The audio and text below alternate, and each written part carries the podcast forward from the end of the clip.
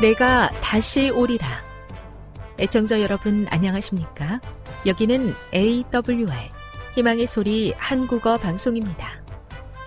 본 방송은 천국 복음을 온 세상에 전파하기 위해 제7일 안식일 예수 재림교회가 설립한 세계 방송망입니다.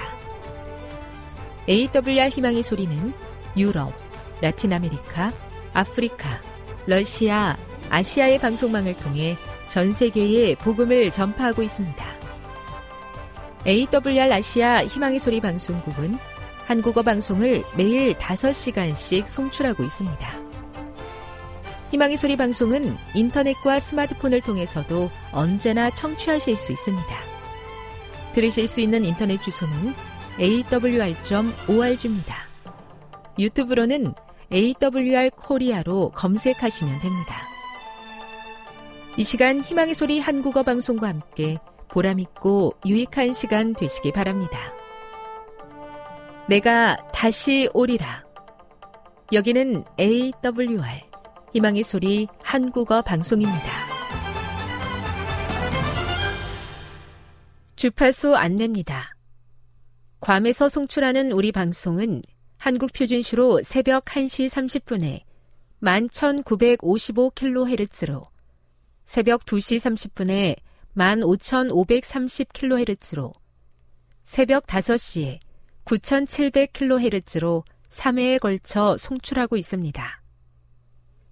스리랑카에서 송출하는 우리 방송은 한국 표준시로 새벽 4시에 9,765kHz로 우즈베키스탄에서는 밤 9시에 15,530kHz로 타지키스탄에서는 밤 9시에 15,515kHz로 각각 1시간씩 방송하고 있습니다.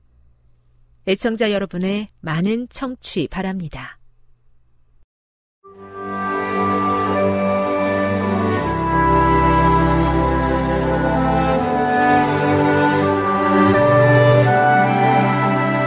읽어주는 교과 둘째 날 7월 3일 월요일 값비싼 구속, 아낌없는 용서. 에베소인들에게 죄는 어둡고 지배적인 힘이었다. 바울은 그들의 이전의 삶에 대해 살았지만 죽은 자, 곧 허물과 죄로 죽은 자, 사탄의 명령대로 따르며 사는 죽은 자로 묘사하였다. 죄와 사탄의 노예인 그들은 그 상태에서 스스로 벗어날 수 없었다. 그들은 구주가 필요했다. 하나님은 그리스도 안에서 그들을 구원하셨고, 바울은 신자들에게 베푸신 하나님의 은혜의 두 가지 새로운 축복인 구속과 용서를 찬양한다. 에베소서 1장 7절 8절을 읽어보라. 구속은 신약 성경에서 자주 등장하는 개념이다.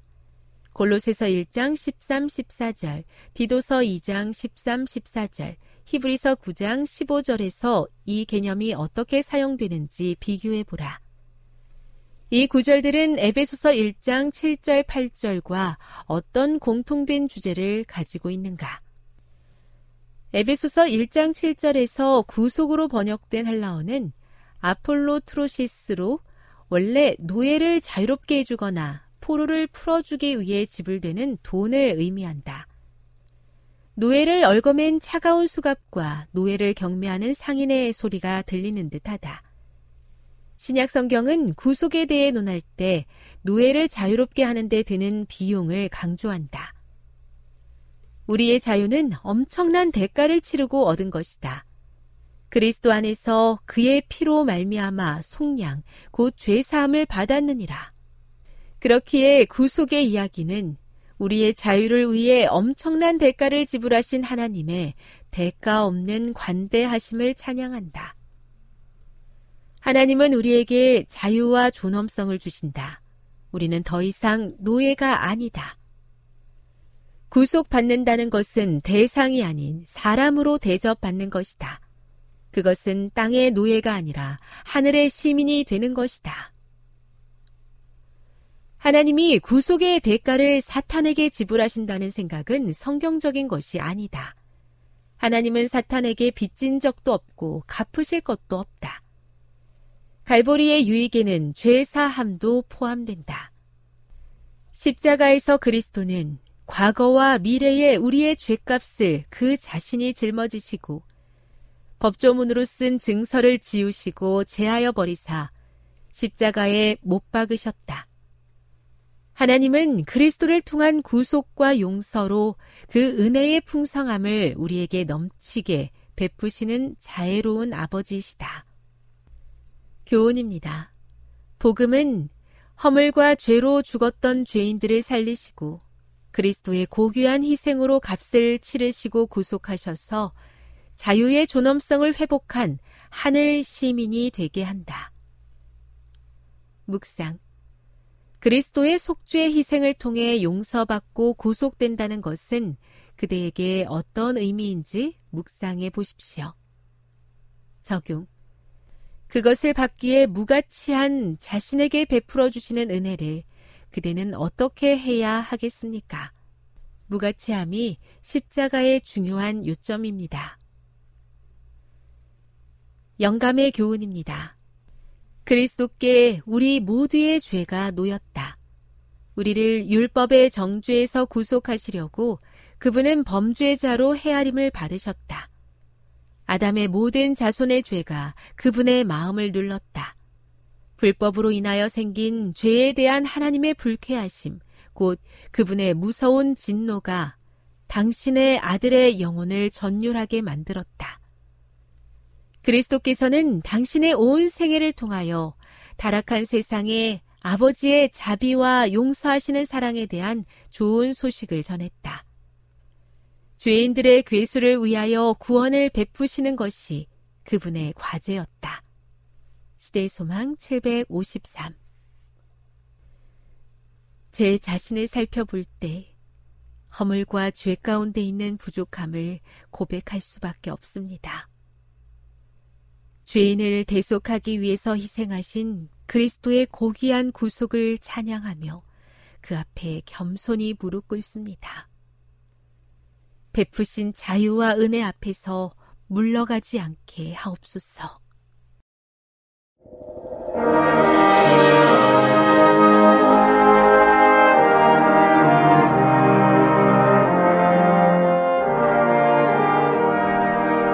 희망의 소리 청취자 여러분 안녕하십니까 레위기 다시 읽기 여섯 번째 시간입니다 오늘은 속죄죄에 대한 말씀을 나누겠습니다 속죄죄는 속죄 과정을 보여주는 제사입니다. 속죄제로 번역되는 히브리어 하타트는 죄를 의미하는 빗나가다 라는 의미를 지니고 있습니다. 따라서 속죄제는 백성들이 하나님이 목표하신 삶에서 벗어난 삶을 살았다고 판단될 때 드리는 제사입니다. 속죄제는 학자에 따라서 정화제 혹은 정결제로 번역이 됩니다. 피가 오염이 되면 질병과 죽음을 불러오듯이 죄는 사람을 오염시켜 하나님이 거하실 수 없게 만듭니다. 죄는 성령을 쫓아냅니다.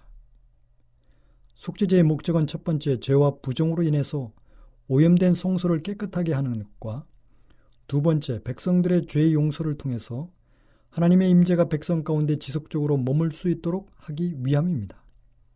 전자의 경우 성소가 속죄의 대상이라면 후자의 경우는 죄를 범한 사람이 속죄의 대상입니다. 속죄제의 목적은 한마디로 깨끗하게 함, 정결이라고 할 수 있습니다. 속죄제를 정결제로 부르는 이유는 도덕적인 죄에서 정결에도 속죄제를 드렸고 의식적인 부정, 즉 출산이나 전염성 피부병, 유출병, 월경, 나스린 과 같은 의식적인 부정에서 정결케 될 때도 속죄제를 드렸기 때문에 광범위한 의미에서 속죄제를 정결제라고 부르는 것입니다. 속죄제에는 도덕적인 죄와 의식적 부정에 대한 구분을 해야 합니다. 죄는 고의적이거나 비고의적일 수 있습니다. 의식적으로 부정해지는 것도 고의적이거나 비고의적일 수 있습니다. 비고범죄로서 자신이 그 죄를 알지 못한다 할지라도 죄입니다. 의식적인 부정 역시 의도하거나 원하지 않는 상태에서 얼마든지 일어날 수 있었습니다. 여성의 월경이라든지 남, 남자의 몽설이라든지 이런 의식적인 부정은 하나님의 법에 대한 불순종이라고 볼 수 없습니다. 남녀의 성관계는 의도적으로 한 행위이고 허용되었지만 의식적으로는 부정하였습니다. 물론 금화해진 부정한 것과 접촉하거나 그러고도 정결케 되기를 태만히 하는 것은 죄였습니다. 이런 경우는 의식적인 부정 때문에 죄가 아니라 의식적 부정에 대한 하나님의 법을 어겼기 때문에 죄인 것입니다. 속죄죄는 비고범죄, 비고범 의식적 부정, 고범 의식적 부정을 다 대속하기에 본성적인 죄, 곧 인간의 죄됨 자체까지 사해주는 제사였던 것입니다. 속죄제는 제물에 안수를 했습니다. 번제나 화목제처럼 속죄제도 제물을 잡기 전에 그 머리에 한 손을 얹어서 안수합니다. 회중이 범죄를 인한 속죄제물의 안수는 장로들이 회중을 대표하여 하고 제물을 잡게 되어 있었습니다. 또 어떤 속죄제에서는 침묵 가운데 행위로서 뿐만 아니라 입으로 그 죄를 고백해야 했습니다. 대제사장을 위한 속죄 제물은 수송아지였습니다. 회중을 위한 제물도 수송아지였습니다. 지도자를 위한 제물은 수염소였습니다. 평민을 위한 속죄 제물은 암염소나 암양이었습니다. 가난 자들을 위한 제물은 산비둘기 둘이나 집비둘기 둘이었습니다. 그리고 극빈자를 위하여는 고운 가루 에바 10분의 1을 드렸습니다. 이렇게 제물에 차등을 두는 것은 같은 죄를 할지라도 더 영향력이 있는 사람은 더 비용이 들고 더 유명한 사람은 더 부정하였음을 의미하였습니다. 그리고 모든 사람을 위하여 속죄의 문을 열어놓으셨습니다. 레위기 17장 11절에 육체의 생명은 피에 있음이라. 내가 이 피를 너에게 주어 단에 뿌려 너희 생명을 위하여 속하게 하였나니 생명이 피에 있으므로 피가 죄를 속하느니라. 히브리 9장 22절에도 피 흘림이 없으면 사함이 없다고 하셨습니다. 피는 속죄제의 중심이었습니다. 속죄제는 피를 강조합니다. 피를 적용함에 있어서도 부정의 정도에 따라 차별이 있었습니다. 재물을 잡은 다음에 금 대접에 피를 받습니다. 피가 응고되지 않도록 제장한 피를 저어야 했습니다. 번제는 단 측면에 피를 뿌리지만 속죄제는 뿔에 피를 바르고 나머지는 재단 기부에 붙는 것으로 차별화합니다. 재단의 뿔은 가장 높은 곳에 위치했습니다. 짐승의 뿔이 의미하듯이 힘과 권세를 상징합니다. 재단의 뿔에 피를 바르는 것은 전체를 정결케 한다는 의미입니다. 피의 적용이 두드러지는 것만큼 속죄의 능력, 능력의 높이와 범위를 나타내는 것입니다. 두 종류로 속죄제가 다르게 드려져야 했습니다. 평민이나 지도자를 위하여는 번제뿔에 피를 바르고 나머지는 재단 기부에 부었습니다. 개인을 위한 속죄제는 성소까지 들어가지 않고 성소 뜰에서 재단이 정결해지는 것으로 족하였습니다. 한편 빈자들이 새로 속죄제를 드릴 때는 제장이 제물의 목을 비틀어 끊고 거기서 나온 피를 재단의 측면에 뿌렸고 나머지는 재단 기부에 흘려보냈습니다. 대제사장이나 회중을 위한 속죄제를 드릴 때는 그 부정의 정도가 상대적으로 컸습니다. 그래서 성소까지 정결케 되어야 했습니다. 그 부정의 정도가 성소까지 꿰뚫을 것만큼 강력하였던 것입니다. 피를 지성소와 성소를 가리는 휘장에 손가락으로 피를 찍어서 일곱 번 뿌렸습니다. 매번 손가락을 피에 담근 다음 엄지 손가락으로 일곱 번 튕깁니다. 휘장뿐 아니라 휘장 앞 성소 바닥에도 피가 튀게 하였습니다. 그래서 1년 동안 성소 안의 휘장이 피로 더러워지는 것입니다. 그리고 대속제일은 완전한 정결이 필요했습니다. 성소의 정결은 대속제일에만 한 번 있는 사건이 아니었습니다. 그리고 또 얼마의 피는 분양단 뿔에 발라야 하였고 나머지는 번제단 기부에 쏟아야 했습니다. 거기는 두 구멍이 있어서 배수되어 기드론 계곡으로 결국 사해로 흘러갔습니다. 속죄 제물로부터 나온 모든 피는 한 방울이라도 씻겨져야 했습니다. 옷에 묻었으면 세탁을 하고 그릇에 묻은 것은 빡빡 문질러 닦아야 했습니다. 죄의 오염이 되었기 때문입니다. 이 경우에는 제사장들이 그 나머지를 먹지 않고 진영 밖으로 가져다가 태워야 했습니다. 이 재물 전체 부정이 감염되어서 전염의 위험이 크므로 진영 밖에서 태워 부정을 완전히 제거했던 것입니다. 분양단의 뿔에 피를 바른다는 것은 분양단은 중보기도의 자리입니다. 기도가 시작될 때 번제단으로부터 수치 분양단으로 옮겨옵니다. 거기에 향이 얹혀져서 기도와 함께 하늘로 달콤한 향이 올라갑니다.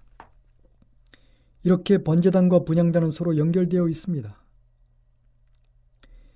개인이든 회중이든 평민이든 지도자든 제사장이든 죄와 부정은 성소를 더럽게 한다는 사실을 잊어서는 안 됩니다. 그래서 속죄제가 완전히 드려지면 죄인도 성소도 정결해져서 죄인이 다시 성소에 나아갈 수 있고 하나님과의 관계가 회복되는 것입니다. 그렇게 1년 내내 성소가 더럽혀졌기 때문에 대속죄일이 또한 필요했습니다. 제장이 손가락에 피를 묻혀서 휘장에 뿌리고 분양단 뿔에 바른다는 것은 죄의 기록을 피로 쓰는 것을 의미했습니다. 우리의 용서받은 죄가 성소에 기록되어 있습니다. 이사 1장 18절에 너희 죄가 주홍 같을지라도 진홍 같을지라도 이렇게 말씀하신 것입니다. 속죄제를 통해서 속죄의 가정이 나타나고 있습니다. 레위기 4장 20절에는 속죄한 즉 그들이 사함을 받으리라고 말씀하셨습니다. 속죄는 오로지 피를 통해서만 가능했습니다. 육체의 생명은 피에 있습니다. 내가 이 피를 너에게 주어 단에 뿌려 너희의 생명을 위하여 속하게 하였나니 생명이 피에 있으므로 피가 죄를 속하느니라. 요한일서 1장 7절에도 그 아들 예수의 피가 우리를 모든 죄에서 깨끗하게 하실 것이요.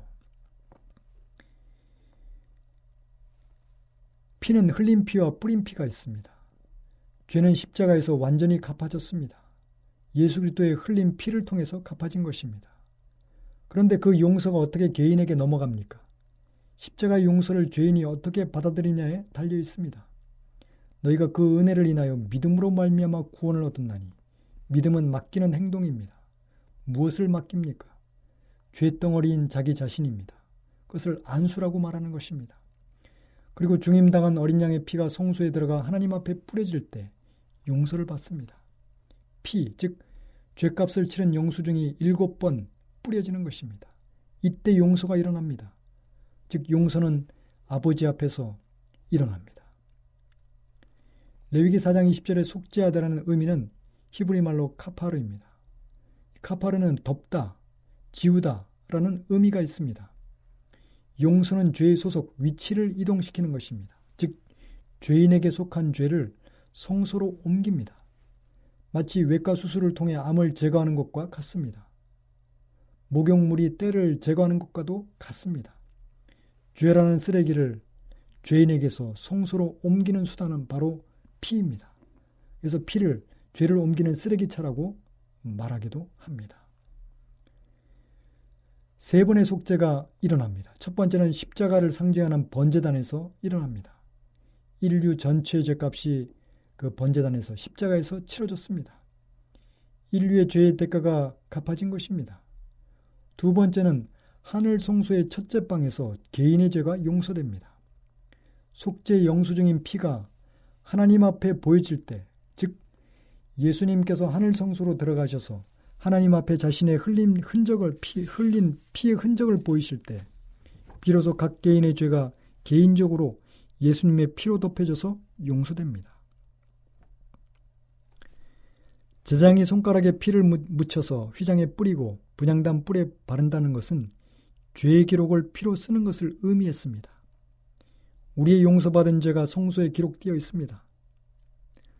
그렇기 때문에 세 번째 속죄가 필요했습니다.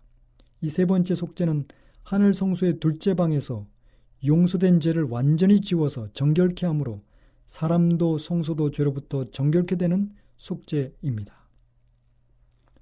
성소 안으로 용서받기 위하여 옮겨진 죄만이 곧 피로 덮어서 용서된 죄만이 지워져서 깨끗하게 되는 것입니다. 용서된 죄의 기록이 담긴 책들이 펼쳐지고 용서의 여부가 확인된 다음 그 용서된 죄들을 영원히 말소하는 것입니다. 전혀 죄를 짓지 않았던 것처럼 죄가 남긴 모든 흔적을 영원히 없애는 것입니다. 우리를 사랑하사 우리의 아픈 과거를 기억에서 영원히 없애버리시기를 갈망하시는 아버지 하나님의 사랑이 여기 담겨 있는 것입니다. 그래서 이사야 43장 25절에 이렇게 말씀합니다. 나곧 나는 나를 위하여 내 허물을 도말하는 자니 내 죄를 기억지 아니하리라. 사도행전 17장 31절에는 사도 바울은 이렇게 말합니다. 정하신 사람을 위하여 천하를 공의로 심판하신 날을 작정하시고 그렇습니다. 성경은 분명히 말세에 작정된 심판의 날이 있음을 말하고 있습니다. 죽으면 용서받을 은혜의 시간은 없습니다. 오늘 우리의 죄를 회개하고 용서받아야 할 것입니다. 오늘 우리가 우리 죄를 회개함으로 우리의 죄를 어린 양 예수님께 옮기는 사람만이 대속죄를 심판의 날에 그 죄가 용서받은 죄의 기록이 깨끗이 말소되는 것입니다. 그때 우리의 용서받은 죄의 생애 기록이 펼쳐질 것입니다. 그때 사단은 옆에서 우리의 죄된 생애를 고소하고 참소하면서 우리가 구원받기에 자격이 없다고 고소할 것입니다.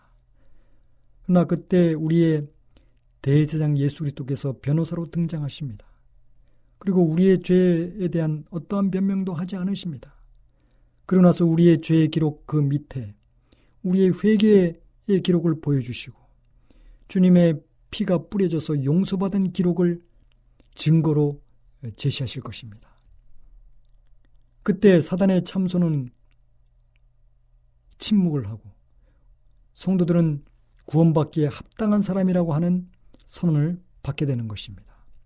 우리가 심판의 날에 대속죄의 날에 우리가 하나님 앞에 설 수 있는 유일한 구원의 근거는 예수 그리스도의 십자가의 보혈에 있는 것입니다. 지금은 은혜의 기간입니다. 아직까지 주님께서 성소에서 나오지 않으셨습니다. 대속죄의 은혜의 기간은 아직도 지속되고 있는 것입니다. 지금이야말로 우리 죄를 회개하고 용서받을 때인 것입니다.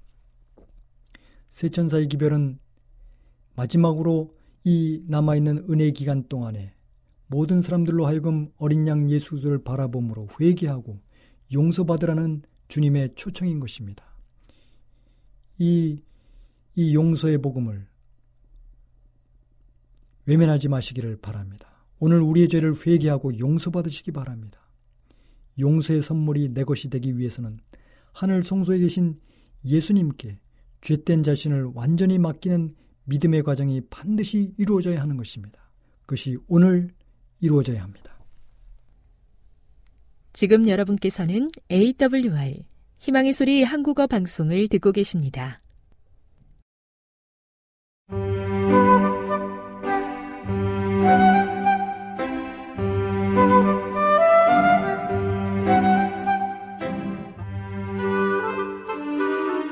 늘 주님이 함께하여 주심에 감사하는 마음으로 이 시간 건강한 생활의 지혜 준비했습니다. 오늘은 가족의 조직에 대해서 알아보도록 하겠습니다. 가정이라는 회사는 조직화가 잘 되어야 합니다. 아버지와 어머니는 함께 그들의 책임을 수고해야 합니다. 그들은 자녀들의 최고의 선을 위하여 함께 일해야 합니다. 그들 사이에는 어떤 불화도 있어서는 안 됩니다. 그들은 결코 자녀들이 있는 데서 서로의 계획을 비난하거나 서로의 판단에 의문을 표시해서는 안 됩니다. 경험이 없는 아내는 남편이 자녀들의 구원을 위하여 일할 때 그녀의 일이 어느 곳에서 남편의 일을 더욱 어렵게 만들고 있지 않는지 발견하려고 노력해야 합니다. 그리고 남편은 아내의 손을 붙잡고 그녀에게 현명한 권면과 사랑스러운 격려를 해야 합니다. 가족을 성공적으로 다스리는 부모는 먼저 자신을 다스리지 않으면 안 됩니다. 만일 가족 내에 유쾌한 말들만 오갈 수 있게 하기를 원한다면 그들은 자녀들이 부모의 입술로부터 오로지 유쾌한 말들만 들을 수 있도록 해야 합니다. 뿌린 대로 거둘 것입니다. 부모들은 훈계와 모본을 통하여 자녀들을 교육시킬 때 수행해야 하는 엄숙하고도 신성한 직무가 있습니다. 그들은 예수 그리스도를 따르는 자들이 되는 것이 무엇을 의미하는지 자녀들이 어린 시절에 명확하게 알 수 있도록 적합하게 만들어 하나님께 그들을 드릴 의무가 있습니다. 성경적인 그리스도인이라고 주장하는 자들에게 하나님을 경외하고 사랑하지 않는 자녀가 있다면 이는 대부분의 경우 부모의 모본이 바르지 않았기 때문입니다. 거짓되고 위조된 씨앗들이 뿌려졌고 그것은 찔레와 가시를 내었습니다. 온유함을 개발하고 마음속에 그리스도의 평강을 소유하고 화평케 하는 자요. 그리스도의 추종자로서 영생에 이르는 추수를 가져오는 귀중한 씨앗을 뿌리는 것은 우리의 특권일 뿐 아니라 의무이기도 합니다. 그리스도를 따르노라고 공언하는 자들이 좋고 유용한 특질들을 많이 소유하고 있을지 모르지만 그들의 품성은 불친절하고 짜증을 내고 흠을 찾고 가혹한 비판을 하는 기질로 크게 손상을 받습니다. 의심과 불신을 품는 남편이나 아내는 가정 내에서 불화와 싸움을 일으킵니다. 그들 중 어느 누구도 외부인들에게 대해서만 유순한 말과 미소를 내보이고 가정에서는 급한 성미를 나타냄으로써 평화와 만족을 쫓아버려서는 안 됩니다. 아버지들과 어머니들, 남편들과 아내들, 그대들에게 간절히 부탁합니다. 저속한 생각과 험한 언사에 빠지지 말아야 합니다. 가정 내에서의 거친 말들과 저속한 농담과 예의의 결연은 그대에게 흔적을 남길 것이며 번번이 되풀이되면 제2의 천성이 될 것입니다. 가정은 저속함과 육감성과 비난으로 오염되기에는 너무도 신성한 곳입니다. 내가 내 행위를 아노니라고 선언하시는 한 증인이 계십니다. 사랑, 진실, 친절, 그리고 오래 참음이 마음의 정원에서 길러지는 식물이 되도록 해야 합니다. 그대는 가정 내에서 무례함과 불친절과 몰인정함을 결코 나타내지 않았습니까? 가정에서 몰인정함을 나타낸다면 그대의 공헌이 어떠하든지 간에 그대는 하나님의 계명들을 범하고 있는 것입니다. 가정은 신성한 장소와 하늘의 상징과 우리 자신을 비춰주는 거울로 간주되어야 합니다. 우리의 친구와 친척들은 가정 생활에 참견해서는 안 됩니다. 가정 내에서는 강력한 소유권이 느껴져야 하며 편안함과 안정감과 신뢰의 느낌이 전달되어야 합니다. 그러나 다른 여성들과의 그대의 친분은 그 여성들에게 유혹의 근원이 되어왔고 결혼이 모든 남녀에게 부과하는 규제를 변경하고 범하도록 그들을 이끌고 있습니다. 그대는 의식하지 못했을지도 모르지만 오락에 대한 그대의 사랑과 그대가 조장한 정신으로 인해 그대는 사람들에게 결혼 관계의 신성성을 깊이 각인시키지 못했습니다. 실제적인 가정 생활은 품성에 대한 큰 시금석입니다. 가정 내에서 부드럽고 사려 깊게 행함으로써 인내와 친절과 그리고 사랑을 실천함으로써 사람은 그의 품성을 결정짓습니다. 많은 여성이 평생의 동반자로 선택한 남편들로부터 받아 마땅한 사랑과 친절의 말, 그리고 평소의 관심과 예절을 갈망하고 있습니다.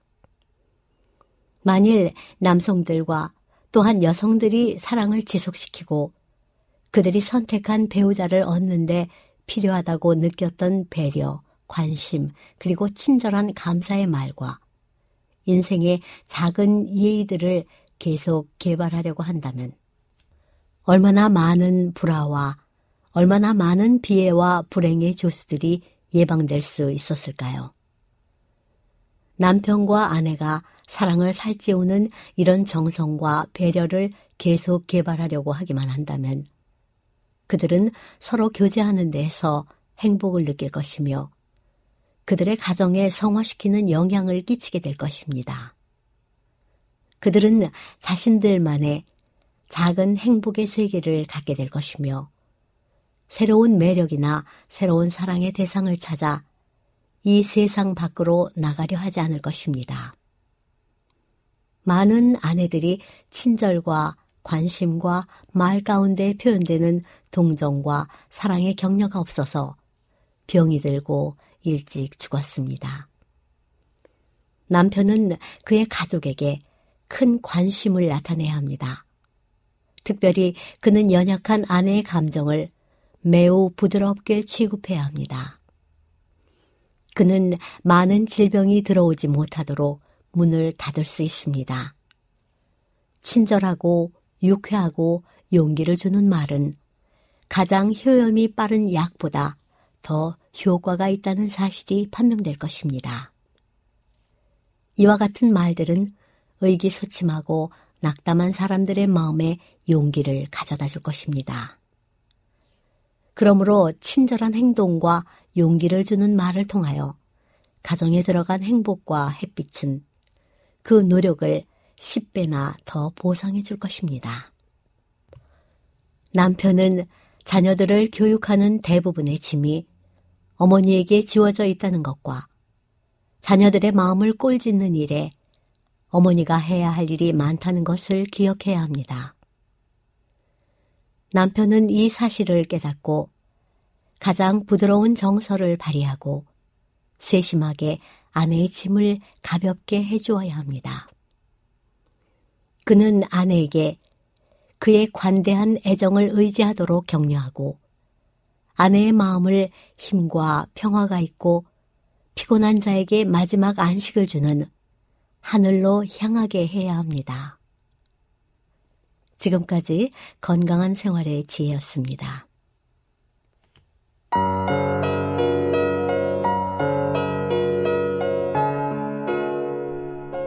골로새서 3장 1절 그러므로 너희가 그리스도와 함께 다시 살리심을 받았으면 위의 것을 찾으라. 거기는 그리스도께서 하나님 우편에 앉아 계시느니라. 위의 것을 생각하고 땅의 것을 생각하지 말라. 이는 너희가 죽었고 너희 생명이 그리스도와 함께 하나님 안에 감추어졌습니다. 우리 생명이신 그리스도께서 나타나실 그때에 너희도 그와 함께 영광 중에 나타나리라. 그러므로 땅에 있는 지체를 죽이라. 곧 음란과 부정과 사욕과 악한 정욕과 탐심이니 탐심은 우상 숭배니라. 이것들로 말미암아 하나님의 진노가 임하느니라.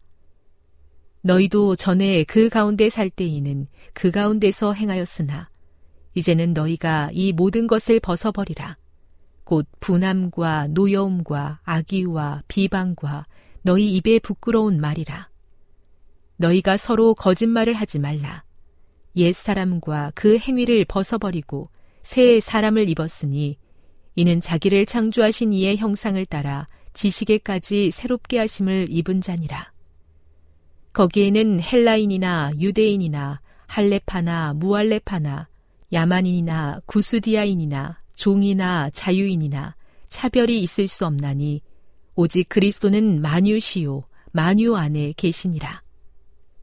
그러므로 너희는 하나님이 택하사 거룩하고 사랑받는 자처럼 극률과 자비와 겸손과 온유와 오래 참음을 옷 입고 누가 누구에게 불만이 있거든 서로 용납하여 피차 용서하되 주께서 너희를 용서하신 것 같이 너희도 그리하고 이 모든 것 위에 사랑을 더하라.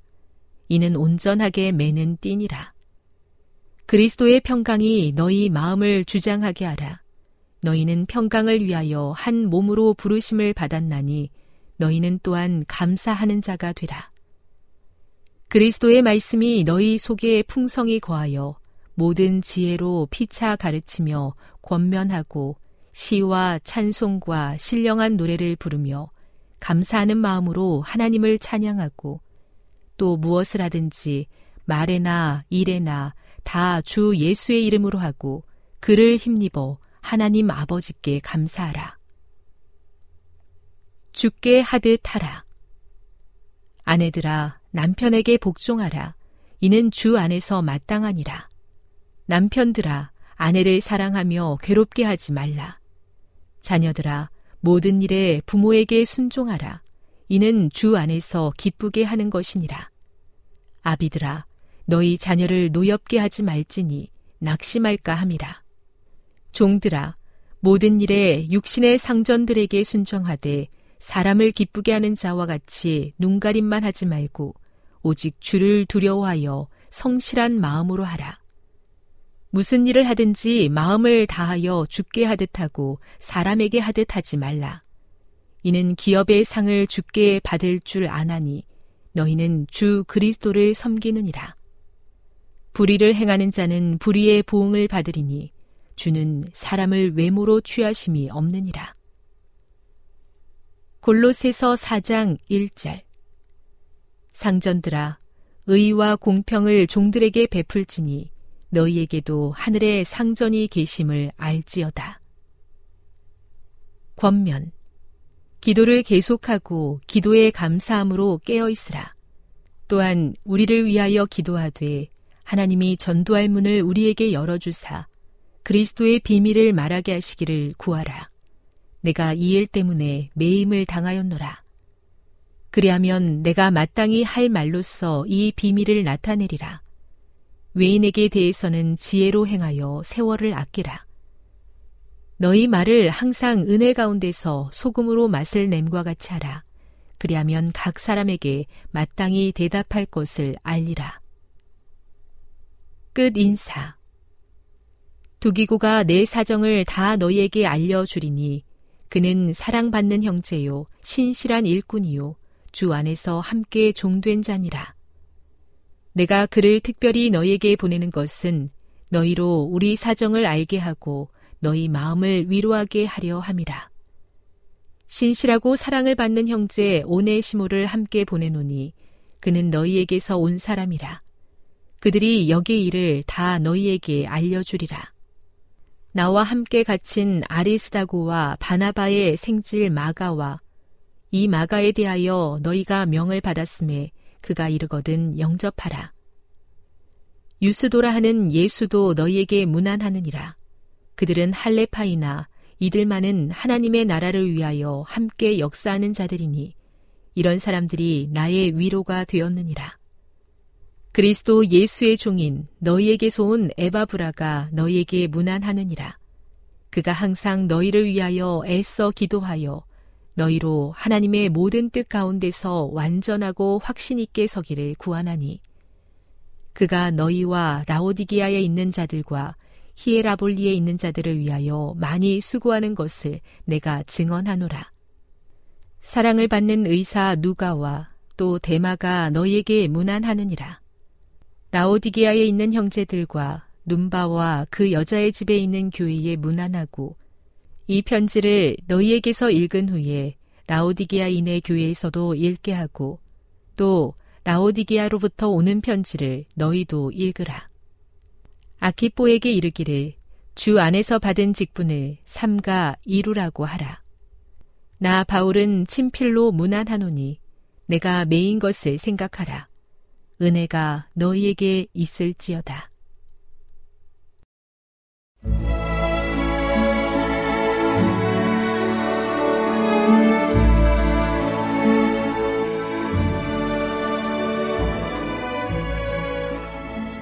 애청자 여러분 안녕하십니까?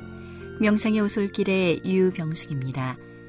이 시간은 교회를 사랑하시고 돌보시는 하나님의 놀라운 능력의 말씀이 담긴 엘렌지 화이처 교회 증언 1권을 함께 명상해 보겠습니다. 헌신하지 못한 목사 사람들이 활기찬 방법으로 설교하여 귀를 즐겁게 해줄 수는 있지만 마음의 새로운 사상이나 진정한 깨달음을 전달하지 못할 수도 있다. 그런 설교를 통하여 받은 인상은 설교자의 음성이 들리는 동안에만 지속된다. 그런 활동의 결실을 찾아보면 거의 찾을 수 없다. 이와 같이 순간적으로 화려한 은사는 유익이 되지 못하고 어렵고 힘든 상황에서 진리의 사업을 발전시키는데 적합한 은사가 아니다. 진리를 가르치는 사업에 있어서 우리의 신조에 대한 주요한 점은 성경의 증거로 튼튼하게 수호할 필요가 있다. 주장은 불신자를 침묵시킬 수는 있지만 그들을 확신시키지는 못할 것이다. 일꾼을 일터로 내보내는 것은 신자에게만 혜택을 주기 위함이 아니다. 영혼의 구원이 가장 큰 목적이다. 어떤 형제는 이 점에서 실수를 범했다. 그들은 시 형제가 버먼트에서 일하기에 적합한 사람이며 그가 다른 어떤 목사보다 그 주에서 더 큰 일을 성취할 수 있을 것으로 생각했다. 그런 사람들은 상황을 올바른 관점에서 보지 않는다. C 형제는 회중에게 흥미를 줄 수 있는 방법으로 말을 할 수 있다. 만일 이것이 성공적인 설교자가 되는데 필요한 요건의 전부라면 한 부류의 형제 자매들은 그를 바르게 평가한 셈이 될 것이다. 그러나 그는 철저한 사람이 아니고 믿을 만한 사람도 아니다. 교회가 어려움을 당할 때 그는 속수무책이다. 그는 어려움을 당하는 교회의 유익을 위하여 어떻게 할 것인지에 대한 경험도 판단력도 분별력도 없다. 그는 세속적인 일에도 철저한 사람이 되지 못한다. 그는 불과 소수의 가족밖에 없지만 다소간의 도움이 필요했다. 세속적인 일에서처럼 영적인 일에서도 동일한 결함이 나타나고 있다. 그가 전도를 시작할 당시에 그에 대하여 바른 조치가 취해졌을 것 같으면 그는 지금 이 사업에서 어느 정도 유용한 사람이 되었을 것이다. 그의 형제가 그를 위하여 너무나 많은 일을 해주고 그로 하여금 생애의 짐을 조금밖에 지지 않도록 해주고 그의 활동이 가장 중요한 것이라고 생각하게까지 해 줌으로써 그에게 손해를 주었다. 그가 근심에서 벗어나 있는 동안 버몬트에 있는 형제가 그의 짐을 져주기를 달갑게 여기고 있었다. 그는 자신의 근육에 활기와 힘을 더해주기 위하여 또한 그의 건강을 튼튼하게 하기 위하여 적당한 양의 활동을 하지 않았다. 그는 교회를 세울 수 없다.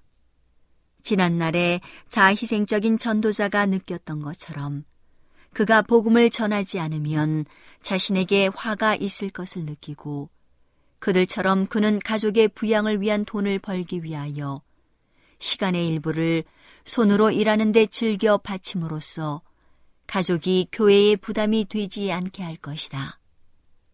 그런 다음에 그는 단순히 복음을 전하기 위해서가 아니고 영혼들을 구원하기 위하여 나아갈 것이다.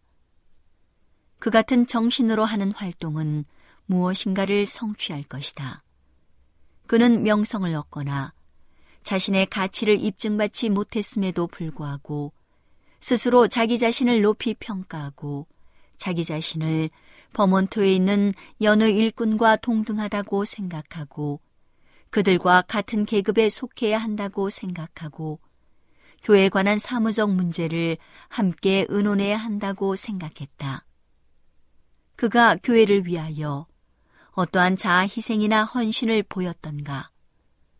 그가 어떤 위기나 어려움을 겪었기에 형제가 그를 믿을 만한 일꾼으로 그가 어디로 가든지 그가 좋은 감화를 끼칠 수 있을 것이라고 신임할 수 있겠는가. 그가 완전히 다른 정신을 가지고 이타적인 원칙으로 행동하지 않으면 그는 설교할 마음을 버리는 것이 더 좋을 것이다. 버몬트에 있는 형제는 보르도우 피어스, 스톤 형제와 같이 깊은 체험을 하고 지역사회의 신임을 얻을 만한 가마를 기초온 사람의 도덕적 가치를 간과하였다.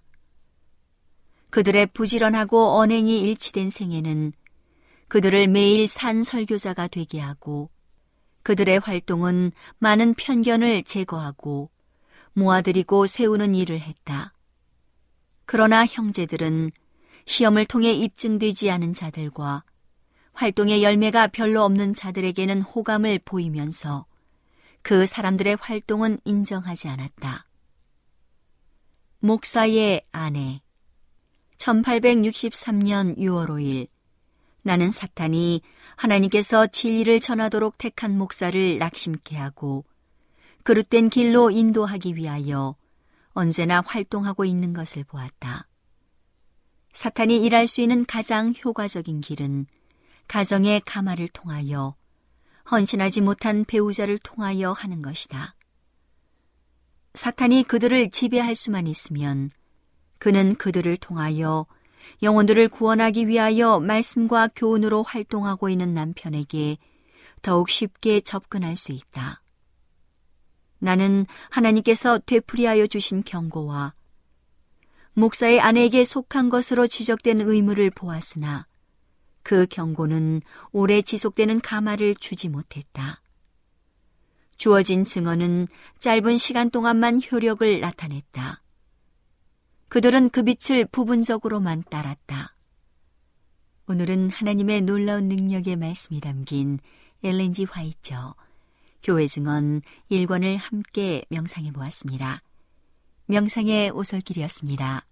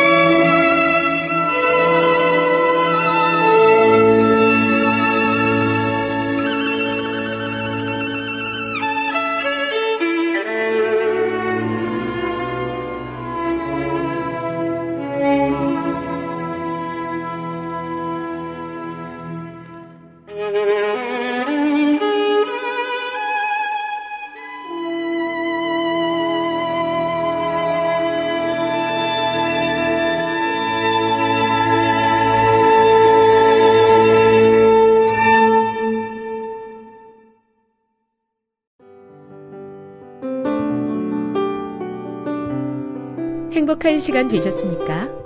지금까지 여러분께서는 AWR 희망의 소리 한국어 방송을 청취하셨습니다.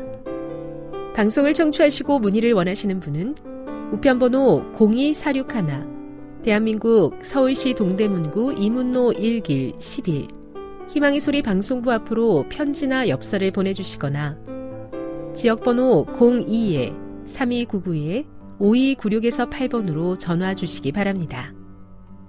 지금까지 함께 해주신 애청자 여러분들께 감사드립니다. 애청자 여러분, 다음 이 시간까지 하나님 안에서 늘 평안하십시오. 감사합니다. 내가 다시 오리라. 여기는 AWR, 희망의 소리 한국어 방송입니다.